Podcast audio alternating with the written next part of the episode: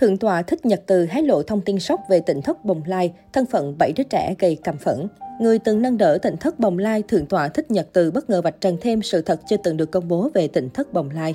Những ồn ào liên quan đến tỉnh thất Bồng Lai suốt thời gian qua vẫn là chủ đề được netizen bàn tán nhiều nhất trên mạng xã hội. Mới đây, Thượng tọa Thích Nhật Từ bất ngờ gây chú ý khi thẳng thắn chỉ ra những sai phạm của tỉnh thất Bồng Lai. Bên cạnh đó, ông còn tiết lộ khá nhiều thông tin trước đến nay chưa từng được công bố.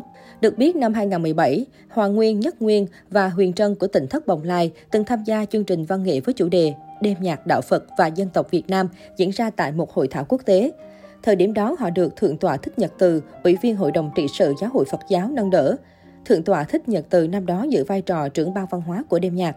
Tuy nhiên, đến khi trao bằng công đức thì ông Lê Tùng Vân cùng những đứa bé được gọi là chú Tiểu lại lên nhận thay vì ba người biểu diễn. Mãi đến năm 2019, ồn ào của tỉnh thất Bồng Lai xảy ra, Thượng tọa Thích Nhật Từ mới biết và lên tiếng về những điều gây nhức nhối của nơi này. Vừa qua, ông nhận lời phỏng vấn của báo chí và tiếp tục chia sẻ quan điểm của mình. Thượng tọa Thích Nhật Từ tiết lộ, năm 2017, Hoàng Nguyên, Nhất Nguyên và Huyền Trân từng đến chùa Giác Ngộ để gặp mình. Họ nhờ ông tư vấn sau vụ lùm xùm thi bolero trên truyền hình. Thậm chí sau chuyện năm 2019, Thượng tọa Thích Nhật Từ vẫn cố gắng cho họ một con đường để thay đổi.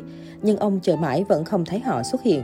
Thượng tọa Thích Nhật Từ cho biết, nhiều YouTuber đã cắt ghép bài nói chuyện của tôi trong năm 2017 và 2019 để cho thấy sự khác biệt rằng tôi nói hai lời, lúc tôi bên, lúc tôi lại phê phán thầy ông nội mà họ kính trọng. Trong hai năm qua, YouTube có hơn 4.000 video nói về tỉnh thất bồng lai, chia làm hai nhóm ủng hộ và phản đối. Khi tôi lên tiếng về vấn đề giả sư, nhiều YouTuber đã chửi mắng, xúc phạm và vu cáo rằng tôi muốn giết chùa, chà đạp quyền tự do tín ngưỡng. Tỉnh thất bồng lai không phải tự viện hợp pháp, không thuộc quản lý của Ban trị sự Giáo hội Phật giáo tỉnh Long An. Nơi đây có nhiều sai phạm trong vấn đề đất đai.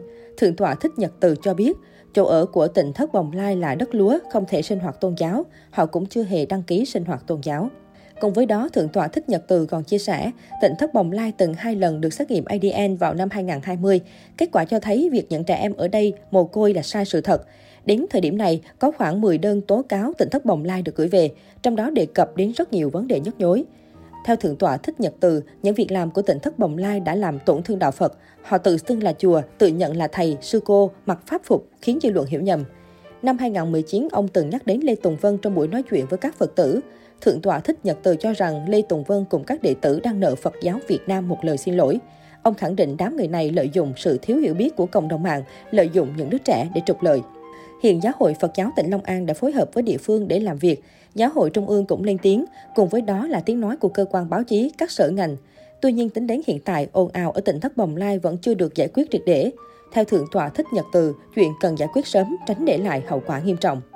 Liên quan đến thân phận của những đứa trẻ ở tỉnh Thất Bồng Lai, vừa qua Sở Nội vụ tỉnh Long An cho biết đơn vị đã lập đoàn kiểm tra liên ngành đến hộ của bà Cao Thị Cúc tại ấp Lập Thành, xã Hòa Khánh Tây, huyện Đức Hòa. Nơi này thời gian qua tự xưng là tỉnh Thất Bồng Lai hay còn gọi là Thiền Am bên bờ vũ trụ. Về thân thế của những trẻ em tại tỉnh Thất Bồng Lai, Sở Nội vụ tỉnh Long An xác định có 7 em sinh vào khoảng năm 2014 đến 2017. Tất cả đều đang sống cùng mẹ ruột. Bên cạnh đó có một em được bà Cúc làm thủ tục nhận nuôi trước đó, một em khác vừa có cậu ruột đến đón về Huế sinh sống. Điều đáng chú ý, cả bảy em bé ở tỉnh Thất Bồng Lai đều không được mẹ ruột cũng như người lớn nơi đây cho biết sự thật về thân thế. Cũng từ đó mới có chuyện, năm 2018-2019, khi tham gia thách thức danh hài, năm bé được giới thiệu là trẻ mồ côi bị bỏ rơi. Dư luận thời điểm đó thương cảm cho hoàn cảnh các bé, chia sẻ rầm rộ trên mạng xã hội. Ngay sau khi biết được thông tin, cộng đồng mạng tỏ ra phẫn nộ, liên tục để lại bình luận công kích những người lớn đã lợi dụng các bé vì mục đích cá nhân. Đám đông lên án hành vi lừa dối này và cho rằng cơ quan chức năng cần phải nhanh chóng xử lý nghiêm. Vì mấy trò điên của đám người lớn mà các em phải chịu khổ, họ có phải đã quá ích kỷ với các em không? Các em chỉ là công cụ kiếm tiền của người lớn, sống cùng mẹ mà không được biết, bị ép làm theo những gì họ nói, mong tỉnh thất bồng lai sớm bị xử lý. Khổ thân mấy đứa nhỏ, chuyện này mà không bị phơi bày thì tương lai các em sẽ như thế nào? Bao nhiêu đứa trẻ sẽ trở thành nạn nhân của chúng nữa?